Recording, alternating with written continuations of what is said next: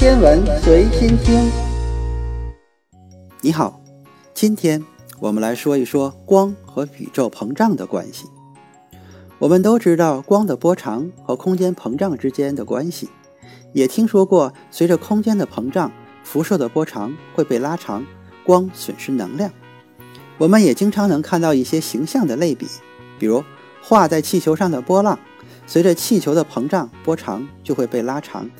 但是我们会想，光为什么不能继续保持它的频率和波长，不管它周围的空间是膨胀还是收缩呢？也就是说，空间的膨胀为何会拉长光波？下面我们就来解答一下这个问题。没有被力束缚的一切都会被空间拉伸。我们可以观测到宇宙始于大爆炸，这句话已经是描述宇宙最基本的设定了。而宇宙在过去就表现得更热、更密集、更紧凑，膨胀得更快。然而，今天的宇宙仍然在膨胀。没有引力束缚的一切，在将来都将无限地膨胀下去。我们可以简单的想象一下，今天的宇宙可以当做一个有限体积的球体，所有的物质和能量都包裹在里面。如果我们回溯到过去，同样数量的粒子会被封闭在一个更小的球体中。现在你应该知道，我们处在一个由广义相对论控制的宇宙。在这个宇宙中，空间和时间是相对于任何观察者的能量、动量和位置而言的。假设你的寿命很长，可以说是无限长。你从现在开始观察一个本星系群外的一个星系，这一看就是数十亿年。你从来没有间断过，你会发现什么呢？你会看到这个星系的位置发生了很大的变化，就像葡萄干在发酵的面包中一样，改变了位置。但是请注意，葡萄干它自己并不会膨胀，膨胀的是周围的空间，所以它们之间的距离增加了。类似的，像行星、恒星、星系，甚至星系群和星系团这样的结构本身也不会随着宇宙膨胀，因为它们已经被引力束缚住了。膨胀的只是这些没有被各种引力束缚住的物体。换句话说，你的腰围可能在扩大。但你不能把这归咎于宇宙膨胀，因为你已经被电磁力束缚住了。宇宙膨胀是左右不了你的。还有另外的说法是，暗能量无限的增加，在未来可能会撕裂原子。这就是题外话了。目前来看，暗能量就是个常数。那么是什么导致了空间膨胀的发生呢？这一切的罪魁祸首就是时空本身的性质。宇宙的演化过程中，任何参照系中。观察者距离的扩大或者缩小，都是由宇宙中物质和能量的密度决定的。这是广义相对论应用于宇宙学给我们的关键启示。宇宙中存在的所有形式的物质和能量，决定了宇宙空间和时间的演化。在已知宇宙的整个历史中，时空一直按照这个规律发展，而且据我们所知，这种情况会一直持续到遥远的未来。想象一下，在气球上画了一个网格。由于光子的能量是由其波长决定的，因此当宇宙膨胀时，波长会随着膨胀的宇宙而被拉伸，从而导致它发生红移。虽然宇宙可能在膨胀，但这并不是唯一能引起红移的原因。我们如何才能确定是膨胀的影响在起作用呢？光源移动，你应该听说过多普勒效应。这就是为什么当警车或者是救护车的警笛向你靠近时，声调会逐渐升高；而当车远离你的时候，音调会降低的原因。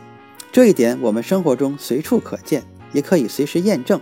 就像声波的波峰在运动方向上被压缩，相反与运动的方向上被拉伸一样，光波也以同样的方式运动。如果一个光源远离你，这个光就会出现红移。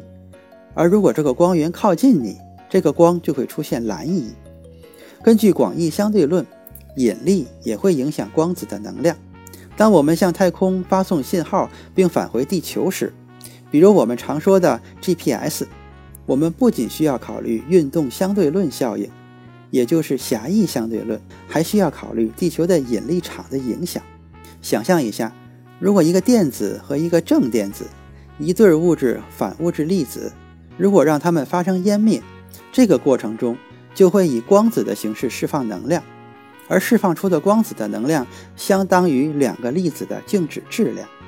现在，如果我们把两个正反粒子扔到离地球很高的地方，把它们发生湮灭，然后让光子落到地球表面，会发生什么呢？光子在落下时的能量和在地球表面发生湮灭时的能量一样吗？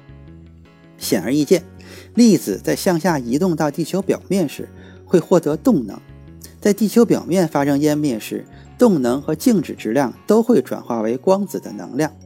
所以，不管粒子是湮灭然后坠落，还是坠落然后湮灭，通过能量的守恒定律，空间的引力场都会影响光子的能量。现在我们知道了光线的红移在光源移动下和引力场中都可以发生。现在看下我们在不断膨胀的宇宙中发现的星系光谱。宇宙的膨胀在星光的红移中发挥了巨大的作用。通过观察星系的图片，可以清晰地看到星系的光谱向红端移动。那么，这种红移是因为空间在拉伸吗？或者，这种红移是因为发出辐射的星系只是正在远离我们吗？这里就不说星系引力红移了，因为引力红移根本无法解释不同距离星光红移的变化。这个概念的奇妙之处在于，到底是空间的膨胀，还是星系在远离我们？